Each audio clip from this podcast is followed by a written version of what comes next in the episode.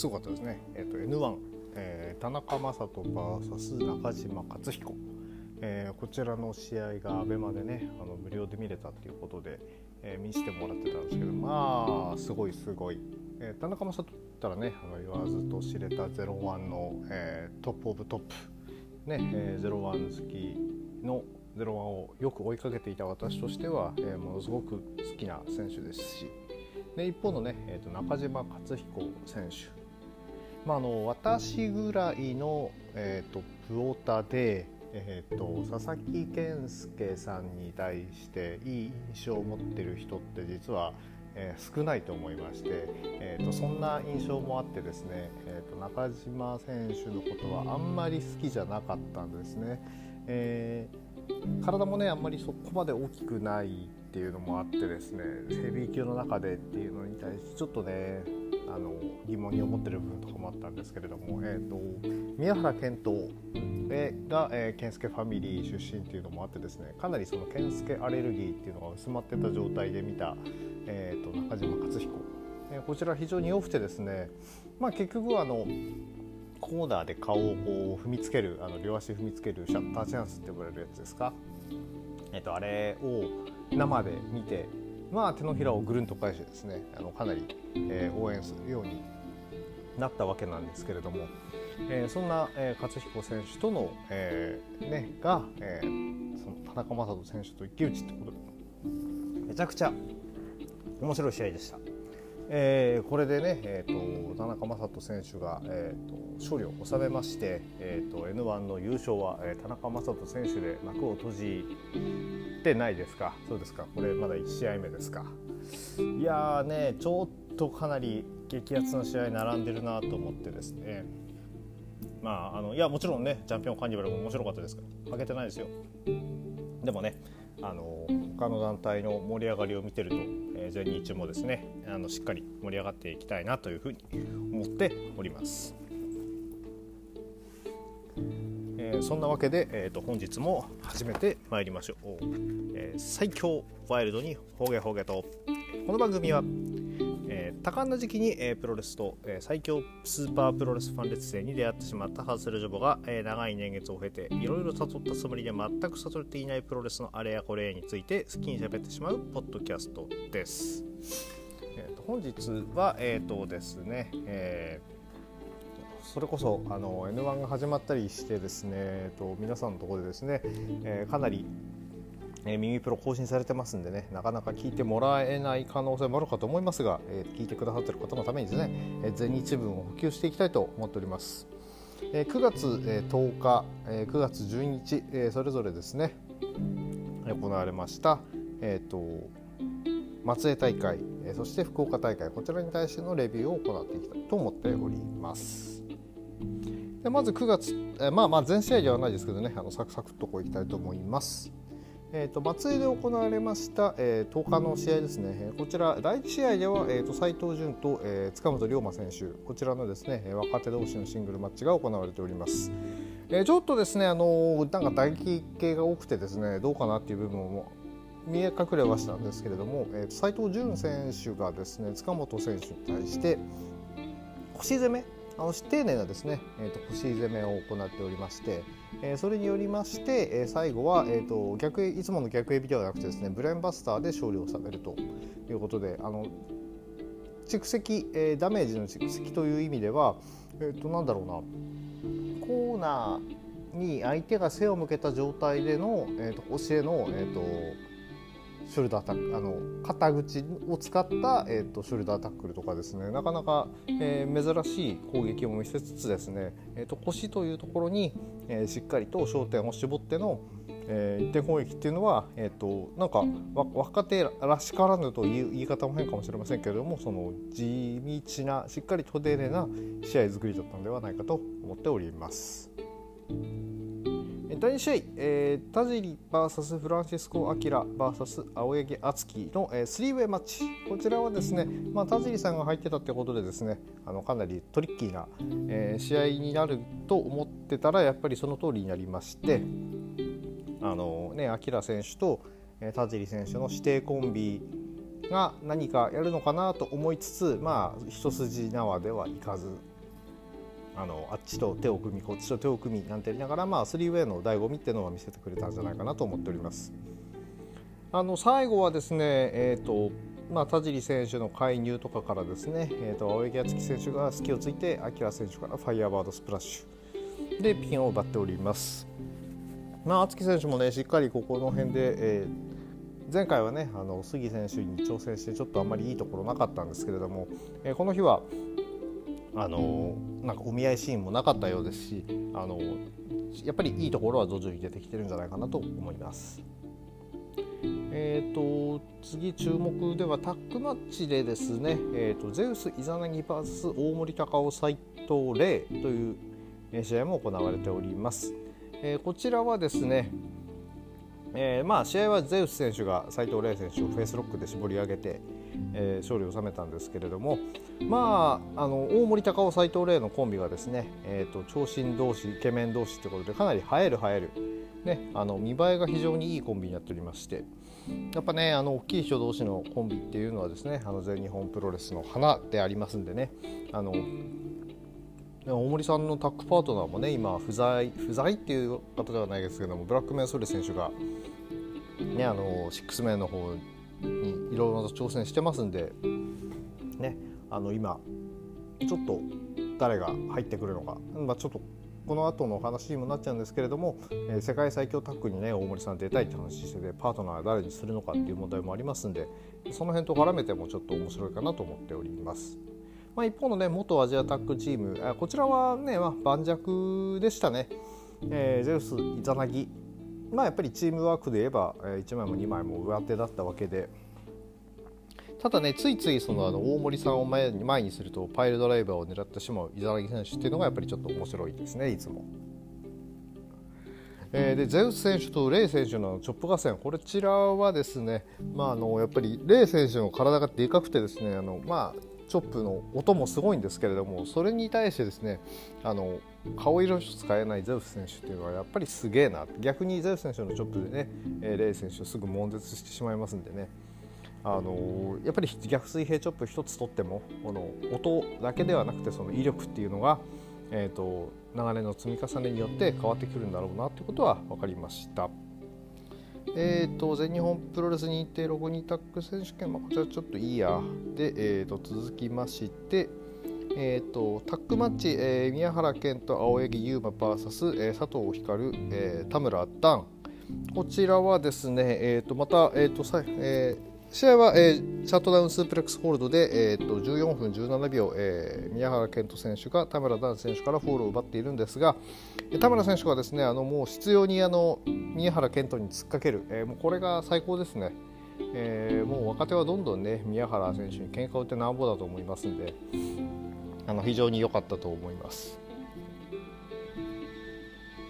うん。で、えーと、メインイベントは、えー、サーカンヘビー級の前哨戦ということでジェイク・リー大森北斗 VS、えー、諏訪間芦野翔太郎です。えーと、こちらはですね、えーと、13分38秒バックドロップからの、えー、あ体固めで、えー、諏訪間選手が北斗選手を、えー、仕留めておりますが、えー、とまあ、北斗選手、体も大きくなってきててね、ゼイク選手、まあ、ゼイク選手がでかすぎるんでね、あれなんですけども、まあ、ちょっと並び立ってても、まあ、若手の息は出ないにしろ、まあ、だんだん面白くなってきてるんじゃないかなと、ジェイク北斗組っていうのは、これ、いいんじゃないかなと思っております。一方のね、あの諏訪間足の、えー、こちらね、本格指導しました、えー、タッグチャンピオンですが、えー、こちらの方試合後にはですね、えーと、その場でチーム名決めようよなんて言ってちょっと待ってくださいよなんていう天然プリをですね諏訪間さんが発揮してたりしてたんですけども、えー、これも無事翌日にはえ翌日、えー、12日の試合の前ですねにはですね暴走スプレックスっていうタッグチーム名が決まったようでして、えーと、これからですね、えー、暴走スプレックス。暴走スプレックスなんか1人諏訪間さんのニックネームのような気もしなくもないんですが、えーと、こちらで進んでいきそうです。まあ、そんなわけで、えーと、地方大会ではあったんですけれども、まあ、あの若手がねあのセミだったりメインに出るっていうところもありまして、えー、徐々に育ってきてるなっていうところがあります。さてさて、えー、では続いてまいりましょう。日は変わりまして9月12日福岡大会、えー、こちらが第1試合シングルマッチは、えー、斉藤麗 VS、えー、芦野翔太郎ということで、えー、こちら、えー、7分4秒アンクルロックからの、えー、アンクルロックでギブアップということで、えー、芦野翔太郎選手が、えー、斉藤麗選手に勝っているんですがこの試合ね斉藤麗選手が今までとで多分一番今のところベストバウトじゃないかなっていうぐらいですね。えーと、いい動きをしていた気がします。まあ、ちょっとねこれ足の選手がですねあの体の大きい選手をこうコントロールする能力が高いっていう部分もあるんだとは思うんですけれどもあのかなりちょっとまだね若手なんで言い方あえて言いますけどもいいところを引き出してもらってたで足野選手の引き出し方がめちゃくちゃうまかったように感じます。このこのねあの試合っぷりをね毎試合出せるようにやってくれればあの、まあ、まあもちろんねデビューまだ半年ちょっとってとこですから、えーと、多くを期待しすぎるのは良くないですけれども、ね、年齢も年齢なだけにあの普通の人の速度で上がっていくんじゃちょっと遅くなりますんでねあのここはぜひあのこういったシングルマッチを経験して、えー、どんどん上に追いつけ追い越せを目指してほしいなと思っております。第2試合タッグマッチこちらでは佐藤光塚本龍馬 VS フランシスコ・アキラ阿部文則の試合でした、えー、フランシスコ・アキラ阿部文則組ってこれねジュニアバトル・オブ・グローリーの優勝者と天海市ジュニアの優勝者ということで、えー、日本におけるですねあのジュニアのですねあのトーナメントの権威こちらをですねえっ、ー、と優勝した2人のダックチームということで非常に、えーと、豪華なチームだったと思います。一方のです、ね、佐藤光、塚本龍馬組、えー、佐藤光選手がですねあのこの日あの、まあ、チームメートが誰チームメートがねあのエボリューションじゃなかったということもあるんでしょうけども、えーと、青じゃないタイツ履いてきてて、まあ、前の日にですねあの試合後にですねあの諏訪間選手が足の選手と組んでいることに対して非常に怒りをぶちまけてて、えーとね、芦野は新日のあ全日のことねあの侵略しに来たんだぞみたいなこと言っててですね言ってたかまあまあそんなニュアンスのこと言っててそいつと組んでどうすんだみたいなこと言ってて何があったみたいなこと言って超ブチ切れてましたんでね、えー、その辺のですねあのわだかまりっていうのは、まあ、全然残った状態で諏訪間選手がですね、えーと、芦野選手と組んでるっていうことが分かりまして、まあ、この辺はですねあの相変わらず諏訪間さんはそのそういった根回しとかはしないんだなっていうことで、えー、そこがいいんですけどね。えー、でまあ、えー、塚本選手、今度4人の中に入りますと、ね、あの身長は170ということで、まあ、あの同じぐらいなんですけど厚みが1人だけめちゃくちゃ厚くてですね、まあ、100キロあるっていうことですんでね、あのー、ジュニアで行くのかヘビーで行くのかまあゆくゆくはねヘビーに行くんでしょうけれどもそのジュニアのこの中で揉まれるっていうのも一旦揉まれてですねそこから登っていくっていうのも非常に面白そうだなと思っております。えただ最後はですね、えっと、あのクロスフェイスロックって書いてますけどもこれちょっと違うですよね。あのまあリング・オブ・サターじゃないですけどもその上半身そのコドラツイストみたいな感じで決める感じのフェイスロックですね。えこちらでアキラ選手がえ塚本選手からギブアップを奪っております。阿部選手とね佐藤光選手の絡みもうちょっと見たかったような気もしますね。えー、第3試合、えー、シングルマッチ、こちらが、えーと、大森隆夫 VS 斉藤潤ですが、えーと、こちらはですね、えーと、第1試合とは打って変わって大森さんが終始、えー、コントロールするような試合でした。えーまあ、ちょっとあの長めにですねあのグラウンドで抑え込んだりっていうところを見せて、えー、とこっちはこっちでそのまだまだお前たちはその若手だぞっていうのを思い知らせるような、一戦だったんじゃないかと思うんですけれども、えー、そういったのを乗り越えていくっていうのもやっぱり重要だと思いますんでね。あの愛の無知ということで、えー、見ていきましょう。えー、試合は、えー、10分53秒アックスボンバーですね。でもアックスボンバー出してるんですもんね。うん。逆指とかじゃなくてアックスボンバーで終わってるだけ、えー、成長してるっていうことだとは思います。えー、第4試合、えー、全日本プロレス TV 認定6人タッグ選手権試合、まあ、これはまあいいや飛ばします、えー、第5試合タッグマッチ、えー、諏訪間田村バンダン VS、えー、ゼウスイザナギということで、えー、とこちらもまたですね、えーと、元アジアタッグチャンピオンパープルヘイズがですね、えーと、諏訪間田村ダン、えー、こっちは、えー、エボリューションですね。との戦いに挑んだわけですが、この試合もね田村選手のあの張り切り具合っていうのはかなり良かったと思います。えー、最後こそですね、えーと、うまいことを、えー、千人を首固めて丸め込まれてしまいましたけれども、まあ、あの KO されたりスリー奪われるわけじゃなくて丸め込みで、えー、取られるぐらいにまでなってるわけですから、えー、実力はついてきてるんだと思います。え、この試合久しぶりにあの諏訪松さんとねあのゼウス選手が、えー、絡んだっていうのを見ててやっぱりラリアットのね打ち合い、まあ、ゼウス選手はラリアット一撃必殺技にしてますけれども諏訪松選手はラリアットであの必殺技ではないんですよねでもその威力が、えー、もう必殺技クラスっていうことでですねあのこの2人の打ち合いっていうのはいつ見てもあの迫力があって最高だなと思いました。ただね、本当はね、この日ね、あのもうあの前哨戦みたいな形でね、やれればよかったんでしょうけれども、まあ、前日のちょっと層の薄さっていうのがですね、響いてしまいまして、えーと、メインのですね、えーと、宮原健と博多凱旋試合の方にですね、えーと、三冠チャンピオンを持っていかれてしまったっていうのは、やっぱりここがちょっとですね、えー、残念な気がします。というわけで第6試合のメインイベントは、えー、宮原健と博多凱旋6人タッグマッチ仕事で、えージェイク・リー、田尻、大森北斗 VS、えー、宮原健と青柳優馬、青柳敦樹ということで、えーとまあ、まず、えー、宮原健斗、えー、ブレイクハートに乗ってですね入場してきます。まあ、やっぱりこういう時ねあの相手がヒールだとするだと考えた場合に先入場ってやっぱいいですよねあの絶対入場邪魔されないってことでまさに凱旋にうってつけの、えー、選手なんじゃないかなと思います。ね、一方の、えーと、 TOTAL ECLIPSE はですね、まあ、ちょっとジュニア2人ということにはなってたんですけれどもここに田尻選手が加わったことでですねやはりあのまあ、あのちょっとですねおちゃらけた田尻選手もね嫌いではないんですけれどもやっぱりその田尻選手といえばそのジャパニーズバズ層、えー、ミステリアスな部分がある選手っていうところがですねあの非常に魅力だと思いますんでもうちょっとですねあの、まあ、バックステージコメントも含めてですねあの不気味な部分を出してほしいなと思いつつそこはねもしかしたら児玉選手にね譲ってるのかなっていうのもあってですねあの、まあ、一概にどっちがいい悪いとは言えないんですけども私はねちょっともうちょっと不気味な田尻選手が見たいなと思っております。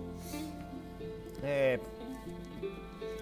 この試合、やっぱりねあの、まあ、前の日もそうだったんですけど大森北斗選手がかなりねいい活躍ぶりを見せてくれてですね、まあ、あの博多のその凱旋試合でですよその主役をですね椅子でめった打ちなんてなかなかねあのデビューして3年してない選手がですよやれることじゃないと思うんであのこれはあのやはりあの肝っ玉